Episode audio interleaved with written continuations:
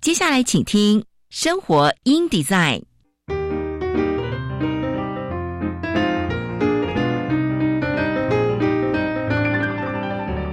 美好早晨，来一段爱智之旅吧。漫步在社会的街角，开启我们与自己的对话。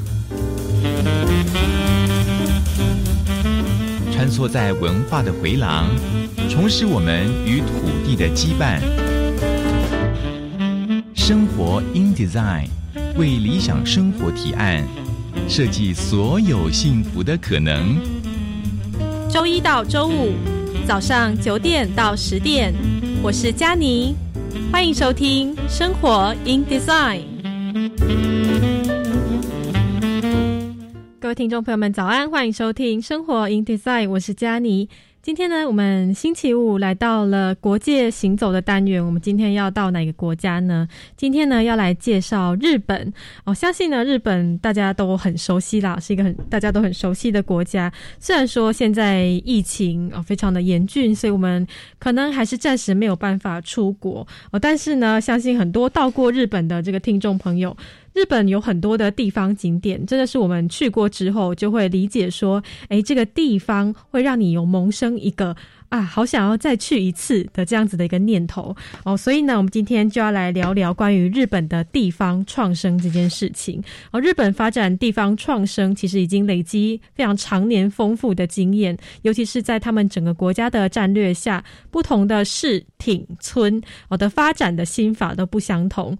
今天呢，我们要介绍一本书，这本书叫做《抓住风一样的人》哦，副标呢叫做《义正少女的日本地方创生官僚见习》。这本书呢将会透过日本的例子告诉我们，哇，地方始终是那么的精彩哦。今天呢，我们将会邀请到作者哦谢子涵，子涵来到我们的节目中，跟我们分享。他在日本的时间做议题研究跟实习的过程，哦，透过实际的参访以及访谈，记录了日本呃许许多多的市町村的地方创生，以及日本政府部门人才培育的创新作为跟这个创生的一些呃做法，透过案例来提出反省的内容。让我们看见说，哎，地方创生如何迈向成功？关键法则是什么？然后也看见我们潜藏在这个当中的一些需要挑战的课题。哦，或许呢，我们可以从日本的例子当中也找出一些台湾值呃值得台湾学习的地方。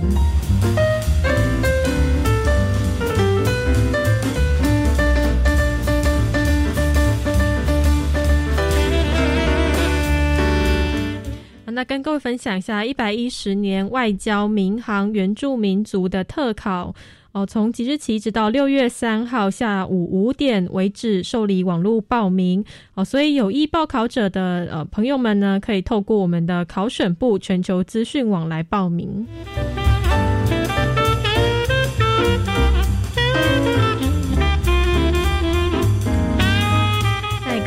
分享一下我们今天的天气。今天大多都是多云到晴，不过因为封面要开始逐渐的接近台湾，水汽呢会开始慢慢增加，降雨会有增多的趋势。马祖有短暂阵雨或雷雨，清晨、上午中南部地区会有零星短暂阵雨，午后呢东北呃东北部地区以及西半部的山区有局部短暂雷阵雨。午后降雨范围会比呃有机会这个比今天还要广。晚上开始受到锋面接近以及西南风的影响，西半部会出现短暂的阵雨或雷雨的几率。东北部呢只会持续有降雨的机会。那天气呢依然是比较炎热，西半部高温普遍在三十三到三十五度，东半部呢大概三十二度。那局部呢有些县市会出现三十六度以上的高温。那南投、台南、高雄会有三十八度及高温的几率发生哦。所以呢，大家在户外的话要记得补充水分，来避免热伤害。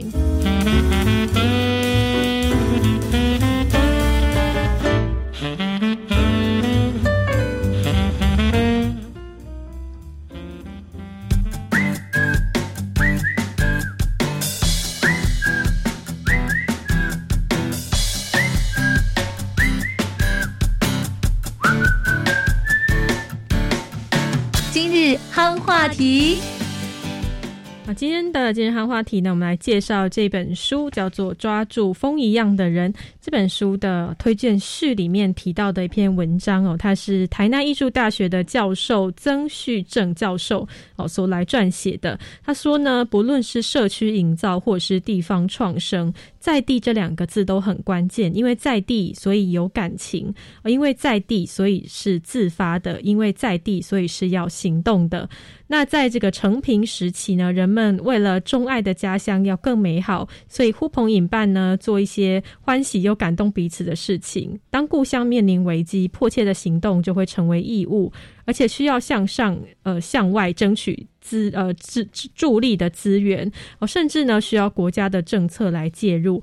所以从社区营造到地方创生就是这样的过程。地方创生可以是因应存亡危机的社区营造，那危机呢来自于人口的急剧变化，住民减少又老化，在地的生气自然低落。人口的问题自然也要由人来解决，要如何来减少外流、吸引回流，甚至吸引非本地的人迁入成为新住民，都是我们地方创生的具体目标。但是困难的是，诶，到底要怎么做？怎么样才能够激发住民的问题意识，凝聚向心力，想出一些有创意的行动，可以吸引更多人？哦，每个产业、每个产生问题意识的地方都。开始在自己角落呃落脚的土地上摸索前进啊，除了盯住自身的问题，也期望在认识其他同样努力的这个同行者啊。台湾在一九九零年代展开社区营造政策的时候，不论是民间或是政府，就常常参考邻近的日本经验啊。那在三十年之后，面对地方创生更是如此。所以这本书呢，是提供台湾向日本借鉴的素材，用生动的地方故事来揭开序幕，介绍。到各个地方层级推动地方创生的各种机构计划哦，然后呢也会稍稍触及台湾的政策，所以呢在第一线打拼的朋友需要他，政府执行计划的公务员也需要他。我们能够透过这个这本书来获得灵感、勇气和助力，来巧妙的抓住风一样的人。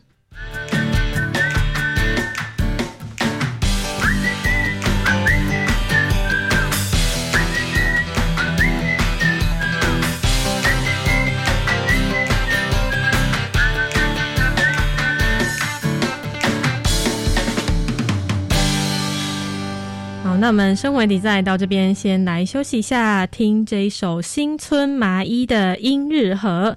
好，听完这首歌之后呢，我们就来进行到我们的国界行走。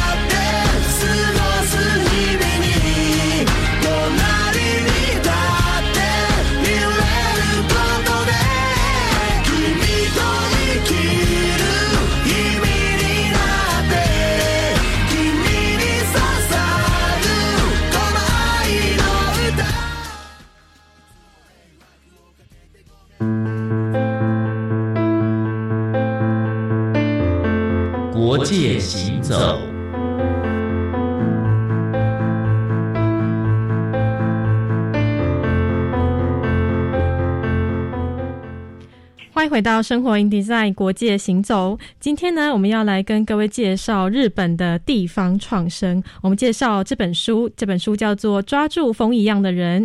那副标呢是“义正少女的日本地方创生官僚见习”。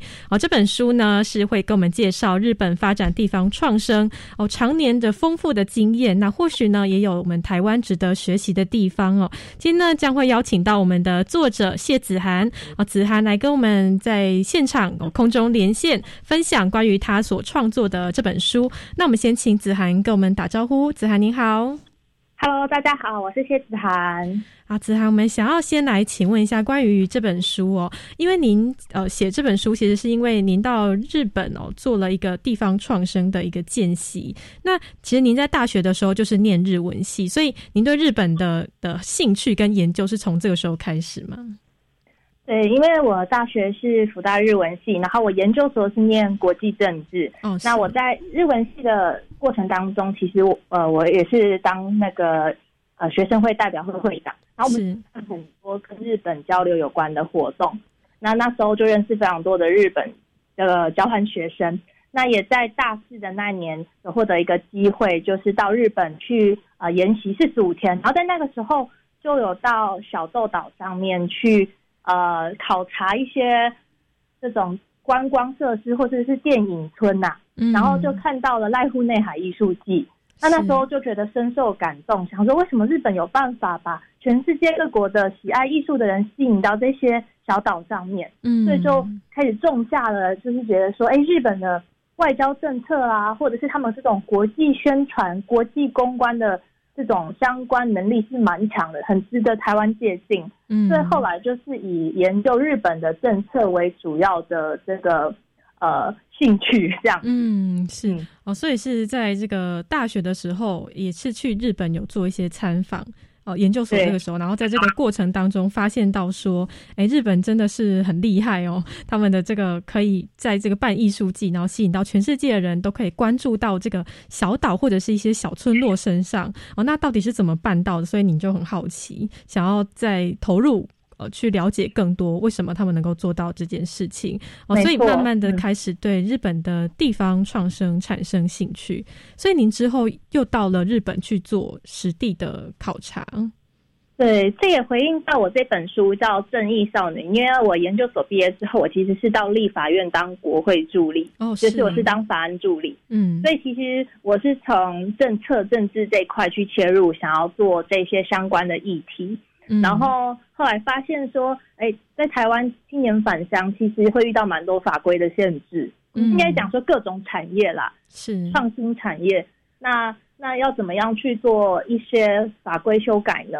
然后就发现台湾其实蛮不容易，因为法规修改的过程其实都要很长的这种沟通倡议时间。嗯那后来就看到日本的经验，他们是呃有条件的在做大规模的这种法规松绑，嗯，然后他们就是整个国家在做地方创生战略。嗯，所以后来呃呃，在立法院一年之后呢，我就申请到日本一个半年的访问学人计划。那当时我提的研究题目就是地方创生，想要真的去了解到说，诶，日本是怎么样在做这种呃返乡或者是到乡村生活的这种支持系统。嗯然后这种支持系统又跟台湾完全不一样，而且它是整个国家在做的，它整个国家有基本法啦，然后有很强大的新的一个部门，甚至有一个新的部长，所以它是整个在做组织改造。嗯，是哦，所以这个就跟台湾是其实是有很大的不同。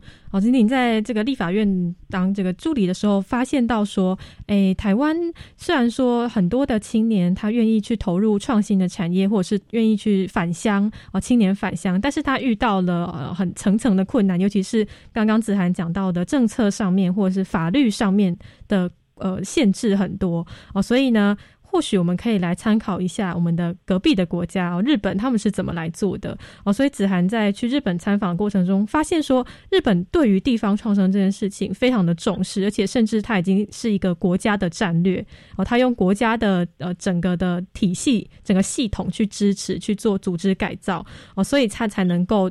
我们现在看到哦，全世界看到，其实他们能够地方创生，能够呃发挥到现在的这样子的一个成果是有迹可循的哦。所以呢，写下的这本书其实就是在告诉我们，实际上日本到底是怎么做到的。那想要特别好奇，想要问一件事情，因为这本书的名字其实很特别，它叫它的主主标叫做“抓住风一样的人”，这是什么意思？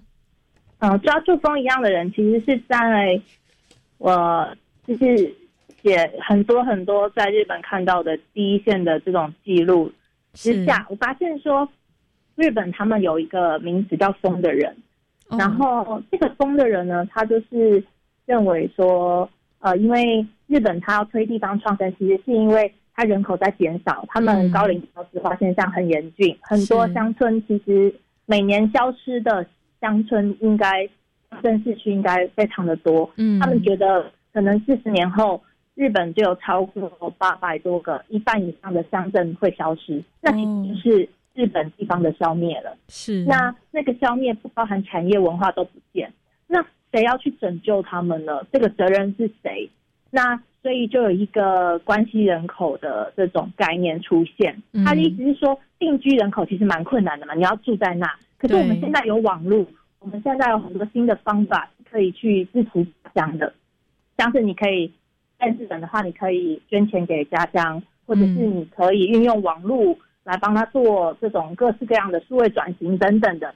那嗯日本就认为说，诶，风的人这个概念就是可以用新的方法为地方解决旧的问题的这些人，而且他是有新的资源的，是，然后他也没有包袱，因为嗯我们常会看到说，对比风的人是土的人嘛，嗯。乡土爱乡土的人，可是爱乡土的人，他也许尝试了很久，一直失败，或者是甚至是在地人不支持，嗯有时候地方他的这种爱恨情仇是比较深的，是。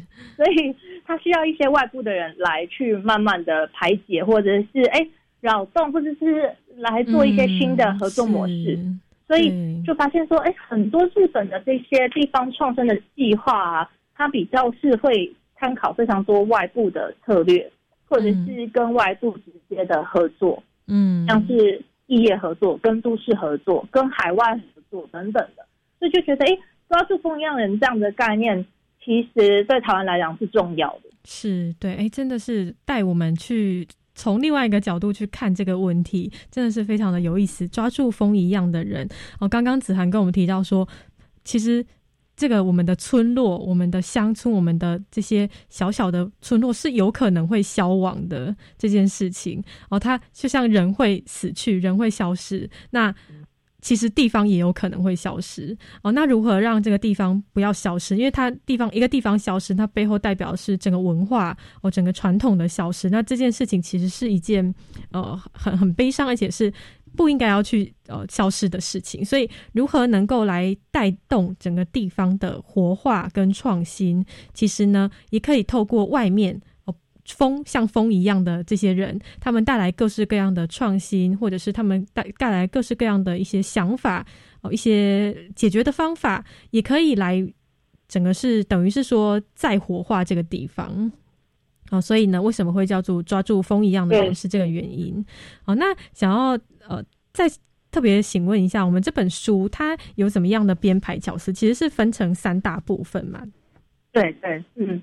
其实三大因为我其实是做政策研究，是，但是政策研究你都是会先看一些理论嘛，然后看实际上他们怎么去决策的，以及说这个政策出来是制度长什么样子，以及说这个政策在施行过后就有很多的案例了嘛，啊，这些案例它一定有成功有失败，他们会再去反馈回来去检讨这一开始的那个计划或者是法治制度。有没有合用，然后再去修正，所以它会有一个这样子政策的决策过程，嗯，还有反省的过程，是。然后我比较尝试专注在理论跟制度那边的研究，嗯，啊，可是这部分它比较生硬，它比较硬，它比较重，是。所以呃，我分三个部分，我们认为说，其实地方本来就有很棒、很很精彩的人跟故事，还有它呃运用很多。政府、民间的资源做出来的东西，是那那一块，它是一直都很精彩的。是它不会是，它是呃各方点缀，它变成精彩。所以第一部分是这样，嗯。而第二部分呢，我觉得人很重要。然后我在呃访问学人这半年的计划当中，呃，我也去相关的单位实习，叫做地域活性化中心。那这个中心里面全部都是。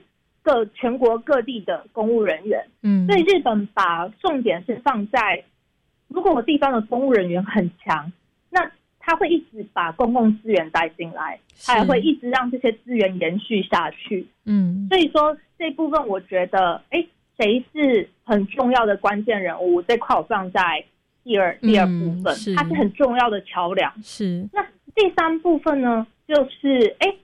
地方很很很精彩了，然后有很多很多关键的人在努力了。那第三部分，国家应该要怎么样在背后支持这整个系统？嗯，我觉得这个是很重要。呃，公共服务或者是公共的一个责任，是再把它做这三个部分的编排。是好，那我们。介绍了解了这本书的编排之后，我们休生活题再先休息一下哦。等一下呢，广告回来之后，我们继续请子涵跟我们来介绍里面细部啊这三大部重点到底里面有哪些非常精彩的内容哦。那我们先休息一下，马上回来。好，谢谢，待会见。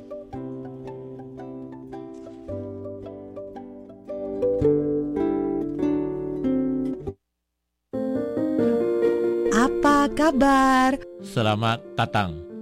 Sawadee 清早。听一首印尼民谣，看一场马来传统舞蹈，在越南咖啡的香气中，感受魅力东南亚。欢迎收听《阅读东南亚》，精彩内容都在教育电台 Channel Plus 主题频道，欢迎收听。老师可以使用多元教学平台培养学生自主学习的能力，而科技及智慧化的工具往往能产生最好的学习动机。没错，透过英才网平台，让学生先进行诊断，针对每个孩子的弱点，再提供最适合的题目与教学引导，发现学生成绩真的进步了不少哦，很棒哦！运用英才网改善学生学习，的确有显著的成效。以上广告由教育部提供。你会晓讲台语无？感觉挑战用台语吟唱东西宋词。全国高中职同学请注意，由益美文教基金会主办的二零二一蒋渭水台语汉诗吟唱赛开始受理报名喽！即日起至七月三十日截止，第一名奖学金高达二十万元。详情请上网搜寻“二零二一蒋渭水台语汉诗吟唱赛”。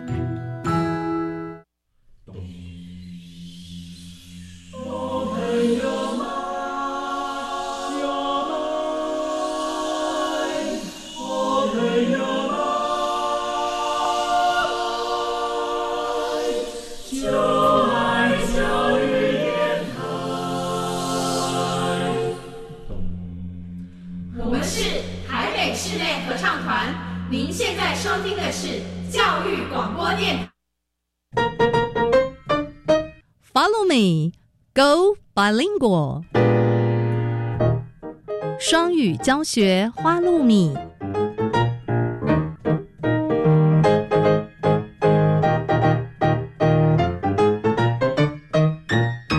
Hi everyone, I'm Neil.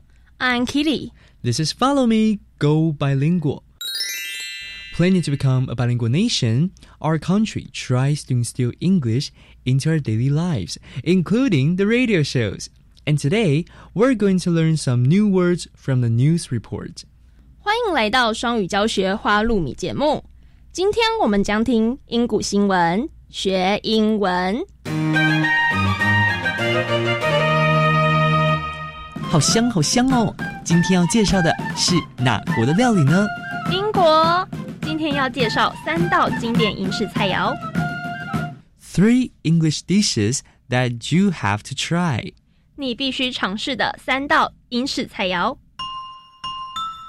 Traditional English food is often made to keep you warm on rainy days. Here are just some of the dishes from England that you should try. For English breakfast, You might not need lunch, but you start your day with a full English breakfast or fry up. This huge morning meal usually includes bacon, sausages, eggs, cooked tomatoes, and mushrooms and toast. The breakfast is often served with tea or coffee. fish and chips. There aren't many dishes that are more English than fish and chips. The fried fish is a recipe that was brought to England by Jewish immigrants from Spain and Portugal in the 16th century. The chips are thick fries and were first made in Belgium. As potatoes became popular among poor people in England, chips became a normal part of life there too. Yorkshire pudding. When English people say pudding, they could mean any dessert, but the word is also used for some foods that aren't sweet. A Yorkshire pudding is made with eggs, flour, and milk, like a very thick pancake, but is cooked in oil in an oven. Yorkshire puddings are usually served with roast meat and gravy. 传统的英式料理 通常是为了要让你在雨天保暖。这里有一些你应该要尝试的英式料理，像是通常有培根、香肠、蛋、煮过的番茄、香菇和吐司，茶点、咖啡相佐的全套英式早餐。英国最经典料理之一的炸鱼薯条，和听起来像甜点，但是其实是鸡蛋、面粉、牛脑所制的约克郡布丁。And now let's learn some related vocabulary. Fry. Fry. To cook in oil. 油煎、油炸、油炒。 For example, my mother fried some potatoes for me. 我妈妈为我炒了一些马铃薯。 Immigrant. Immigrant. A person who has come to live in a country that is not their own. 移民、侨民。 For example, even though Antonio is an immigrant, he speaks the language fluently. 尽管安东尼是移民，他仍然说着一口流利的当地语言。 Dessert. Dessert. A sweet food usually served after a meal. 点心、甜点。 For example, we usually eat ice cream for dessert. 我们通常吃冰淇淋当甜点。 Now, let's review the three words we learned today. fry fry 油煎、油炸、油炒。 immigrant immigrant 移民、侨民。 dessert dessert 点心、甜点。 That's it for Follow Me Go Bilingual. I'm Neil. I'm Kitty. See you next time.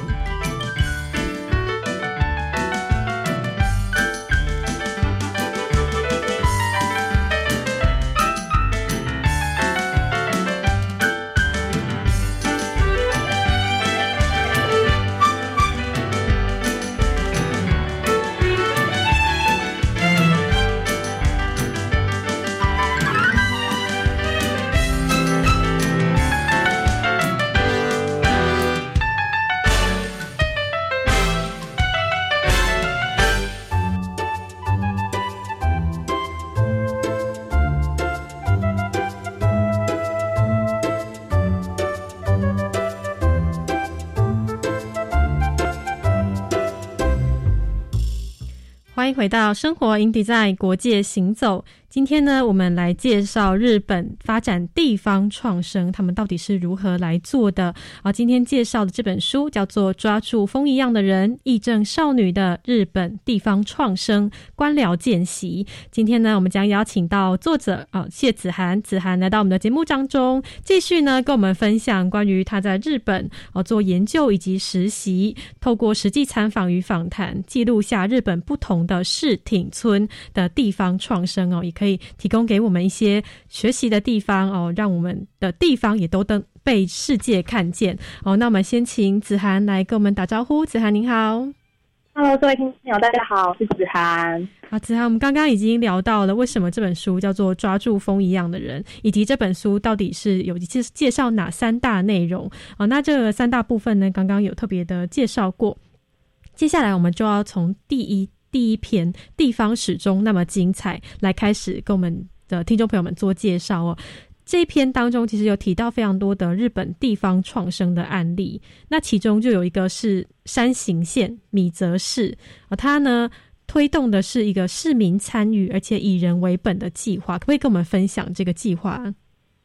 呃，就是日本他们会想说人口一直在减少，像米德市，它一年就有四百多个这个人口以上就移搬走了，搬走户籍就不在那了。嗯，那他们就在想说，因为日本的三大和牛当中啊，有一说是米泽牛是在前三名啊。哦，对，米泽牛很有名。啊，如果米泽牛这么有名啊，为什么米泽牛这个有名程度，它没有办法外溢给它整个城镇？嗯，那、啊、为什么大家还要继续搬走？对，那那那他就觉得说，那我要弄一个全市民可以参与的品牌计划，所以他们的农业相关的课室啊，就组成了一个米泽品牌推动室，嗯想要把农业的这种有名程度外溢到给其他的不同的产业。是，所以他就推了一个呃线上线下的实体工作坊计计划，为期一整年。他的品牌计划，他就是访问了全呃，就是针对整个米泽市里面的幼稚园、国小、国中、高中老师、公务人员、企业，甚至是搬出去的人，就是广开工作坊，然后大家他在整合变成是五句 slogan，然后再再去再去投票。然后他们也发了非常多这个问卷，现就是那种本问卷，嗯，然后发下去，所以有线上的也有线下的，他在整合出来变成是一个 logo 跟他们的选出来的 slogan，然后这个 logo 跟 slogan 还有一个网站，所有人都可以免费去申请使用这些 logo，嗯，跟它的识别，啊，也可以把自己的公司资料上。呃，申请上传上去，而且他们每年还会办相关的品牌大赏，嗯，还有相关的品牌的记者会、座谈会或者是研讨会，让大家可以持续的不断在精进。嗯，那那这个计划呢，呃，特别之处就是它非常的广，非常广，而且大家还会认为说这个东西是跟我有关的，因为是我们一起讨论出来的。可是台湾大部分的地方品牌计划就是呃，可能。开标案，然后外包给某一间公关公司，然后他可能做简单的一些田野调查之后，他就会发发布出来，嗯、然后可能每年还不一样，嗯，所以他很难扩及到说，哎，幼稚园小朋友，他他都有去去接触，所以它更重要的不是那个 logo 产出来的那一刹那，它更重要的是，哎，大家在讨论这个 slogan 的过程。嗯，那我觉得这个是比较是整个市民他在参与，然后以人为本的这种计划，会觉得，哎，我米德我很骄傲，他希望可以慢慢带出这种氛围。嗯，是哦，这个这个真的是很不一样的地方哦，所以他们的品牌其实是透过他们全体人民、全体的市民一起去。凝聚一起去塑造，等于是说集结人民的智慧哦，因为大家要要怎么样的能够对这个品牌，或者是对我们的整个地方会有感情，会有这个联系的话，其实就是要让人民众市民都能够有机会去参与到，不管是幼稚园的小朋友，呃，或者是长辈长者，都能够有机会参与到这个当中，他们就会对这个品牌有感情，而且这个米泽是它本身就有。自己很有特色，因为它是这个和牛米泽牛的生产地。那但是如何能够让他们的品牌能够去塑造出来？然后呢，如何能够让人市民能够去参与到这个当中，对这个品牌有感情？他们就会利用这个品牌去做各式各样的哦，他们想要做的任何事情哦。所以这样子的话，其实就是一个带动一个，他们就可以透过这样子来真正的去达到地方创生这件事情哦。所以这是一个。哎，台湾还蛮可以学习的地方，对不对？对，而且你也可以，它其实也是某一种呃这种民意调查啦。因为其实他在讲米泽哪里好，哪里不好。你想要为米泽做什么小事，还是大事？还是你想要继续住下来吗？你为什么不想继续住下来？还是你为什么一直住在这？他可以去盘点这些问题。嗯，对，就是在这个。调查的过程当中，也去找到问题所在哦，真正真正的原因是什么？他们才能够对这个原因去做一个解决的方案。呃，我觉得这个真的很不错。如果我是米泽市市民，我应该会觉得很有参与感。我觉得我可以自己去投票，可以自己去。哦，写问卷啊，去发表自己的想法，说：“哎，我想要怎么样的我的自己的地方的品牌应该长什么样子？我可以有参与的权利。”我想，我想这个是大家应该都会蛮喜欢的一个方法哦。哦，所以这这个米泽市的例子哦，跟我们分享。那接下来我们还有另外一个是在冈山县西宿长村的这个西宿长村的代币经济，对，它有一个。推代币经济，他应该是说，呃，因为日本在三四年前，它其实那种比特币啦、虚拟货币其实都还蛮兴盛的，是。或者是地方也会用一些这种从原油券啊这种，或者是所谓的这种点数啦，嗯，都还是是蛮蛮蓬勃的，在三四年前。那寄宿仓村他们就是有一群，他们是以林业为主的小村落，嗯，那就有一些工程师，然后有一些投资人，甚至是有一些在做永续发展的组织，他们就觉得说，哎，寄宿仓村它应该可以来推一个永续的这种经济系统，嗯，然后开始把一些东西设一些点数啊，或者是设一些呃这种 ICO，它要开始变成是发行一些某些代替股票这种概念。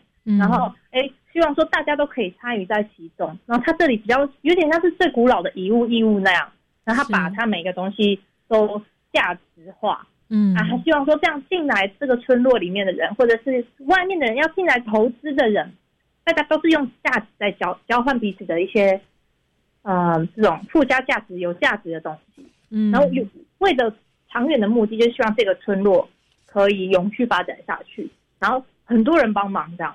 嗯，但是他们其实这一两年遇到个问题是，啊，日本日本的经管会它有一些法规还没有开放，是，所以其实这地方都已经准备好在那里了，嗯，但是中央的法规还没有跟上，所以它后续就呃比较难继续推动下去，嗯，但是它这样子代币经济的概念，或者是说在思考如何让更多金流可以。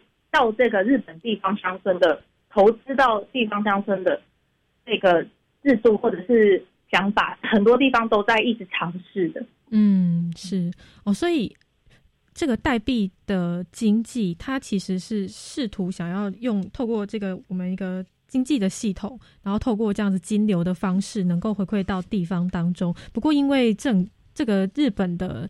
哎经管的政策、金融的政策，可能目前还没有办法提供这么完善的的法规，能够给他们哦。但是等于是说，它是一个比较未来性的嘛，未来是有可能真的去呃持续的推广跟运作。我觉得未来是有可能，而且它这样子的概念，呃，因为还蛮蛮受欢迎，应该就是说很多报章杂志有去报道，嗯所以等于是说反而是乡村在向未来的乡村去做提案。嗯，是那那这个提案的过程当中是乡村发动的，而且是集结蛮多工协会，这样子就可以也可以让很多启发不同的其他乡村村落，呃，来来去借鉴学习。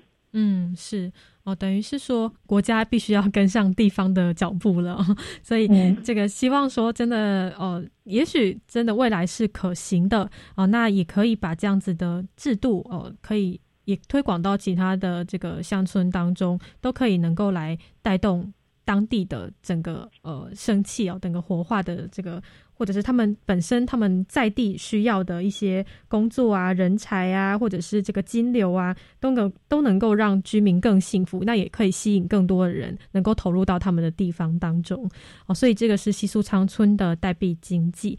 那接下来还有一个例子，我也特别想要来请子涵跟我们做一个分享哦，就是关于周南市。他们的地方创生，他们使用了一个猫咪作为他们的呃周南市的一个意象。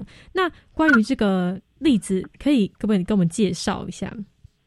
然后就是日本有很多的这种乡镇市区啊，它其实是市町村合并起来的。因为日本大概每十二年、十年就会做一次这种县市大合并，因为人口太少，没有钱的，哦、真的，这个就是五五六个都全部并起来。嗯，是，呃，譬如譬如说这个呃中正万华，嗯，就并在并起来，并并在一起，是。嗯、然后，所以中南市就是这样子的一个例子。那那他们并起来之后啊，就就中南就变成一个全新的名字了嘛。对。那那他的市长就想说，有什么样的方式可以让大家很快记得这个名字？嗯。然后，因为西恩乱喜，它是它的日文、嗯、啊，然后他们觉得那念念很像猫咪会讲，猫咪跟声音会讲念念念念。哦。那然后大家又很喜欢猫咪，对，然后又是水蓝色的猫咪。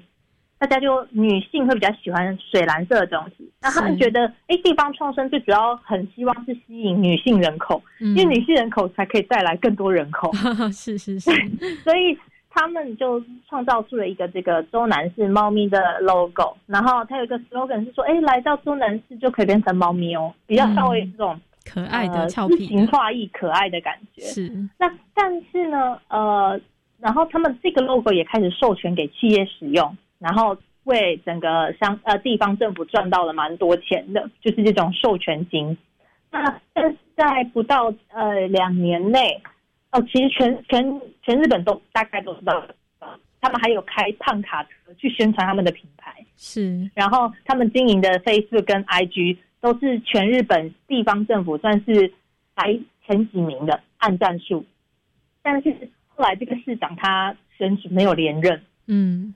嗯，但这有其他的原因啦，因包含说他们有改造他们的图书馆，变成是鸟屋书店共购的这种呃图书呃书店书店图书馆，嗯、还有说等于是旧的图书馆就拆掉了，或者是说有些在地的老人家们他们会觉得说，你用这个猫咪当意象，中南市其实没有什么猫哦。哦，那他们觉得很幼稚，嗯，他们不太喜欢，他们觉得年轻人会喜欢，嗯、但是长辈其实不喜欢，而且长辈觉得你还把我以前的记忆都抹除、改掉了，嗯，他们对于新的事物觉得这跟我以前的家乡是四不像，嗯，所以再加上他们的呃公家单位有一些这种公务人员呃有瑕疵的行为，嗯，然后哎民众就反弹，然后再加上日本的年轻人投票率其实。没有很高，嗯，所以说，哎，你的确有名了，然后的确也很多年轻群众支持青壮年轻，也真的有人搬进来，也真的赚到钱了。但是在投票的时候，这个市长他没有连任，嗯，所以就会让我想要反思的是说，那地方创生成功与否，除了这里真的增加了更多人口，或者是增加了更多知识，或是增加了更多的这种资源金。成功吗？还是说，哎，推动这些事物的人，他可以继续连任，然后他可以继续做这些事情？嗯，那我觉得这个比较像是民主政治它的一个是平衡，在找平衡的过程。是对。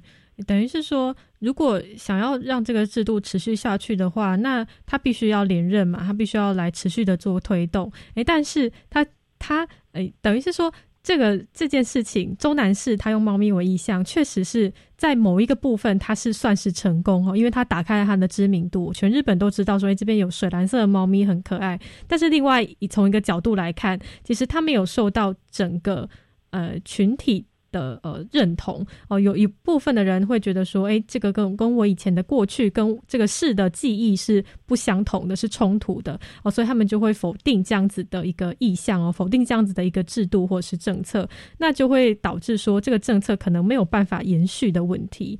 哦，所以其实这就是值得我们去特别去检视到，而且去做一个反思的地方。子涵，有没有听到？有好，所以这个我们的呃，等于是说，以后如果台湾也有类似像这样子的情况，其实我们也可以去以这个例子来特别去做一个警惕哦。我们去知道说，哎，怎么样才能够真正去凝聚这个这个地方真正的呃一个故事，然后呢，能够让人人民、我们的市民、这个地区的人民都可以去做一个认同，然后呢，能够最重要的，我觉得应该是说能够。这样子延续下去，能够做一个持续的延续，或许他才能够看到一个更多的呃成功的可能性哦。所以这个是关于周南市哦，子涵提供给我们的一个例子，可以让我们去做一个反思。那接下来我们要介绍到第二部分，有提到说公务体系的这个也很重要，尤其是公务体系的社群，他们如何的能够来参与像这样子的进修的课程，他们如何去学习。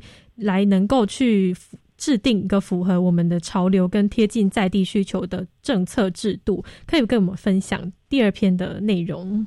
第二篇的这个公务体系，因为我在地域活性化中心实习，那这个单位它是一个茶团法人，它是退休的公务人员们他们去成立的，还有日本的总务省，就是他们的内政部，就是主管整个内政的这个系统。嗯啊。他们就觉得说，他们在地方推动了一些法治制度或者是计划，其实是蛮好的。嗯，那可是新进的工人不一定有这个能力，或者是这个经验，或者是这个人脉资源，然后所以他们就觉得奉行这个公务人员实践，我们一定要为地方做些什么事情。那那他就开始开了这样子的呃培训机构，所以全国的公务人员他可以申请地方政府帮他们申请进来这里派遣到这里一到两年。然后他就每天上非常多的课程，有金融的啦、经济啊、管理的啦，还有法规制度的啊都有，各式各样都有。嗯，那那那上完这些课之后，他们也当 PM，他们也当专案管理，他们办很多的研讨会、假日的营队，甚至是这种三天四天三夜帮地方政府想一些振兴活动的这种计划。所以等于是说，这些公务人员他也跳脱出来，他他就像是一个整合公司了，嗯，整合公共服务公司。然后当他毕业结业之后，他回到自己的地方，他就是一个种子，然后他可以连接所有他在东京的这些人脉，嗯，还有资源，是。那他就有方法让地方就是注入更多新的东西，因为他觉得。公务人员才是真的是发想那个计划、开那个标案，然后开那个公文的人。他们应该要有可以要有更多的子弹跟武器，对，而不是说啊，为什么你就是这么烂？有时候这个有点牺牲趁诞生期的问题啊。那当然制度也要跟上，就是你真的达到什么样的绩效成效，你可以有更多的这种呃奖赏测试，或者是怎么样，会有一些不同的惩处。所以这个也是日本，他们也有公务人员相关的基本法的配套措施，甚至他们的公务人员可以到新创公司去去工作，然后两年回来可以回到自己的职场，然后他的年资是照算的。哦，是希望公务人员他可以是跨领域的人才，不然他真的没有办法去面对未来发生世界变动之下这种各式各样的这种问题。对，被关在一个呃象牙塔里面，就没有办法真正去看到外面的世界哦。所以等于是说，他提供了公务员很多的向外学习的机会，很多的课程、很多的培训，然后甚至可以去直接去其他地方去工作看看，去了解现在的这个我们的潮流是什么，现在时代的脉动是什么，这样子都能够制定更好的、更贴近需求的政策。哦，那接下来想要在呃最后一点时间哦，可不可以请子涵再跟我们分享一下？因为也有提到说，国家其实国家的整个资讯啊、人才啊、政策的宣传也是很重要的一块，能不能也跟我们简单的做一个分享？因为他觉得呃，子涵呃，不好意思，我们的声音有一点有一点杂音，对，可能再靠近嘴巴一些。OK，就是嗯、呃日本他会觉得说。很多人都想要到东京去住嘛，对，然后那大家会开始，可能新的一代或者是青壮年，他会觉得说，我都一定要进京，去进东京，对，一定要到城市是很神圣感的。嗯，啊，自己家乡就是大家都会觉得哦，是比较负面的那种印象，嗯、所以跟我们刚刚前面讲的那个品牌一样，嗯，它这个是一个长远的工程。所以，如果家乡的政策或者是地方政府的政策计划，他没有办法真的吸引到他要吸引的的这种族群，对，touch 的族群，嗯，那他真的很难去跟他对话，嗯，所以他变成是很多他的政策宣传面都要开始更新，嗯，譬如说他要要做计划，要分时程，呃，什么时候是大家找工作的时候，什么时候是开学，什么时候是。那个返乡的时候，就是他们的清明节、盂兰盆祭，嗯，他都要去做布局。啊，现在大家都看 YouTube，然后现在日本的高中生未来最想做的工作是当 YouTuber，嗯，他就要去动态调整他这个在政策宣传或者是宣导的过程当中，他必须要去选哪些载体，而且他要用哪些 hashtag，我都要理解。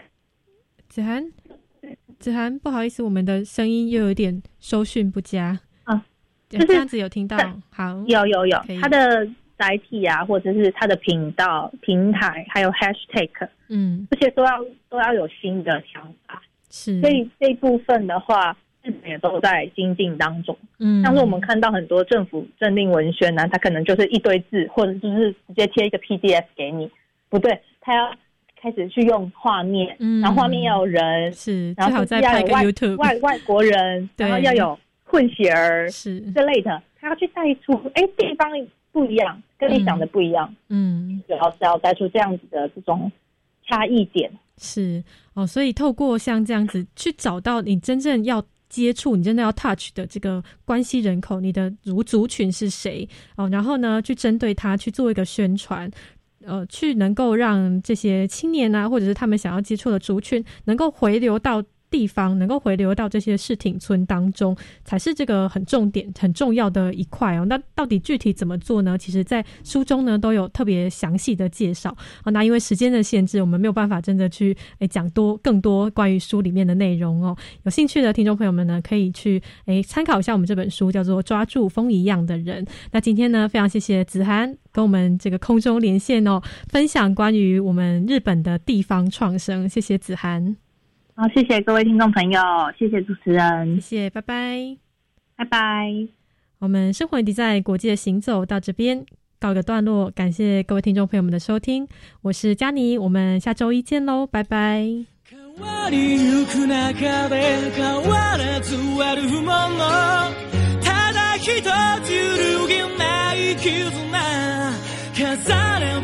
月日に交わした言葉を so good at my.